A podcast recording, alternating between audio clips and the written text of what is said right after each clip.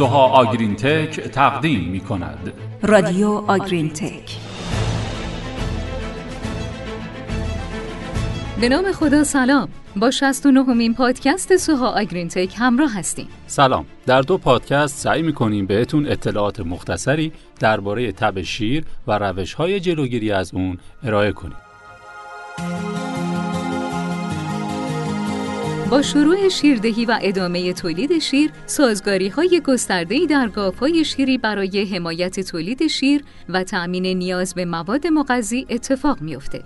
علاوه بر افزایش نیاز به انرژی و اسیدهای آمینه برای تولید آغوز و بعد از اون تولید شیر احتیاج به کلسیوم نسبت به دوره قبل از شیردهی دو تا سه برابر بیشتر میشه.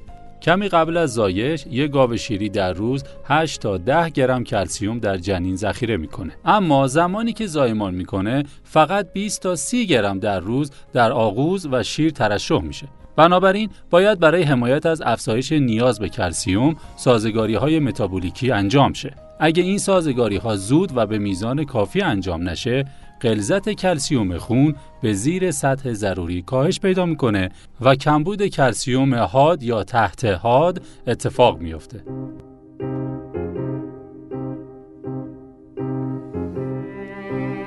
و اما نقش کلسیوم کلسیوم برای بافت اسکلتی و عملکرد سیستم عصبی و ماهیچه های صاف شامل تحرک دستگاه گوارش و انقباز ماهیچه های اسکلتی حیاتیه. کمترین سطح کلسیوم خون معمولا 12 تا 24 ساعت از زمان زایش اتفاق میافته و در گافای سالم دو تا سه روز بعد از زایش عموماً به وضع نرمال برمیگرده. کمبود کلسیوم حاد یا تب شیر با نرخ شیوع حدود 5 درصد یکی از مهمترین بیماری های شناخته شده توسط گاودارهاست. گاوهای جرزی و گرنزی بیشتر به این بیماری حساسند. یکی از دلایل این موضوع هم اینه که گاوهای جرزی نسبت به هولشتاین گیرنده های ویتامین دی کمتری دارند. شیوع تب شیر با تولید شیر و شکم زایش بالاتر افزایش پیدا می‌کنه.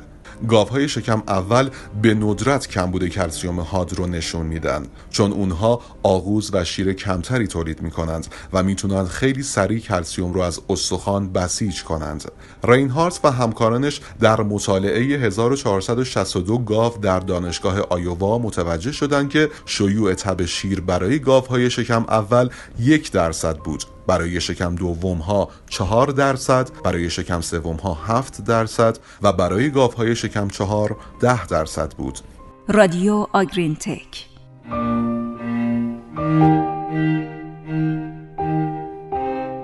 غلظت کلسیوم در خون از طریق کنترل جذب کلسیوم جیره و آزادسازی یا برداشت کلسیوم از استخوان تنظیم میشه. هورمون پاراتیروئید و ویتامین D3 این فرایند رو کنترل می‌کنند. همانطور که غلظت کلسیوم خون کم میشه، هورمون پاراتیروئید ترشح میشه و در کلیه ها باعث کاهش ترشح کلسیوم در ادرار میشه. این تغییرات فقط باعث تصحیحات کوچکی در غلظت کلسیوم خون میشه. اگه کلسیوم بیشتری مورد نیاز باشه، مثل زمان شروع و حفظ شیردهی، هورمون پاراتیروئید بر استخوان عمل می‌کنه و کلسیوم مجددا جذب و در خون آزاد میشه.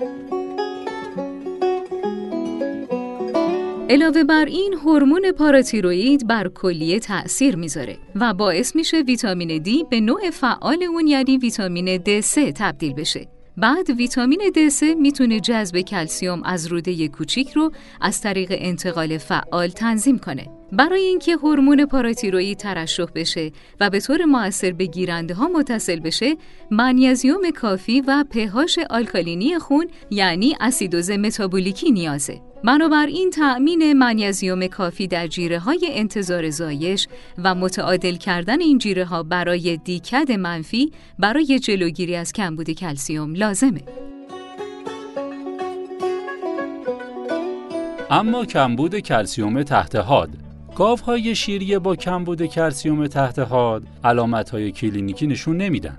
اما عموماً 24 ساعت بعد از زایش کلسیوم خون پایینی دارند. بنابراین تنها راهی که بشه فهمید آیا گاوهای شیری کمبود کلسیوم تحت حاد رو تجربه می‌کنن؟ آنالیز خون برای غلظت کلسیوم در روزهای اول یا دوم بعد از زایشه. نشونه های اولیه کلینیکی مرحله اول در گاوهایی که هنوز قادر به ایستادن هستند شامل هیجان زدگی، عصبی بودن، جابجا کردن وزن بر پاهای عقبه.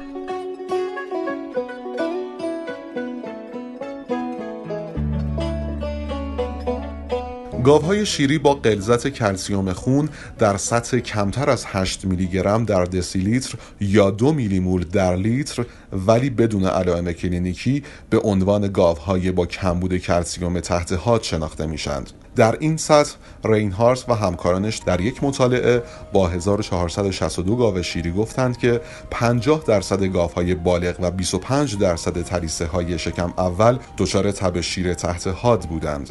اوتسل استاد دانشگاه ویسکانسین برآورد کرد که هزینه اقتصادی کمبود کلسیوم تحت حاد در گاوهای شیری چهار برابر تب شیر حاده که باعث تأثیر زیاد بر سوددهی واحدهای شیری میشه. این موضوع باعث افزایش هزینه گاوهای با کمبود کلسیوم تحت حاد نسبت به حاده. اگرچه هزینه کمبود کلسیوم تحت حاد چهل درصد نوع حاده. اخیرا مارتینز و همکارانش در دانشگاه فلوریدا پیشنهاد دادند که میزان سطح کلسیوم باید به 8.5 میلی گرم در دسیلیتر یا دو یک دهم میلی مول در لیتر افزایش پیدا کنه. چون گاوهای زیر این غلظت احتمال بیشتری داره که به متریت یا بیماری های متابولیکی مبتلا بشند. با استفاده از این سطح بالاتر رینهارت و همکارانش نشون دادند که بیشتر از 65 درصد گاوهای بالغ و 51 درصد گاوهای شکم اول مبتلا به تب شیر تحت هات هستند. این اطلاعات و اطلاعات بقیه محققین نشون داد که یک کمبود کلسیوم تحت حاد در تعداد زیادی از گاوها اتفاق میافته. اما دو تمام گاوهای تازه کاهش سطح کلسیوم خون رو دقیقا بعد از زایش تجربه نمی کنند تحقیقات نشون داد که کمبود کلسیوم تحت حاد ممکنه مستقیما با سایر بیماری های متابولیک مرتبط باشه و ممکنه عامل اولیه یا ثانویه کاهش عمل کرد باشه. بله و اما تاثیر کمبود کلسیوم بر عمل کرد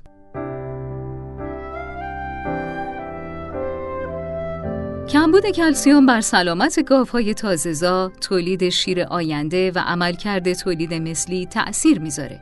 مطالعات همچنین نشون دادن که در گاوهای شیری با غلظت پایین کلسیوم خون سیستم ایمنی پایین میاد. گاوهای با سطح کلسیوم پایین در روز اول بعد از زایش احتمال بیشتری داره که مبتلا به کتوز و کبد چرب، جابجایی شیردان، جفت ماندگی و متریت و ورم پستان بشن.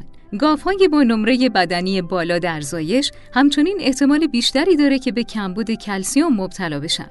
بقیه مطالعات نتونستن تاثیر منفی بر مصرف خوراک و تولید شیر رو نشون بدن.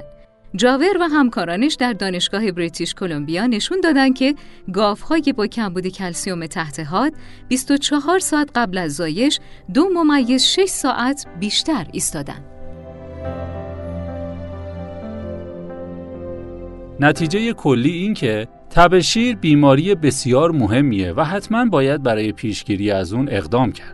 در صورت عدم کنترل این بیماری گاوهای شیری می‌تونن به بیماری های دیگه هم مبتلا بشن و کلا تولید اونها و نهایتا سود دامدار کم بشه. و یادتون باشه سطح کلسیوم خون کمتر از 8.5 میلیگرم در دسیلیتر بیانگر کلسیوم تحت حاده.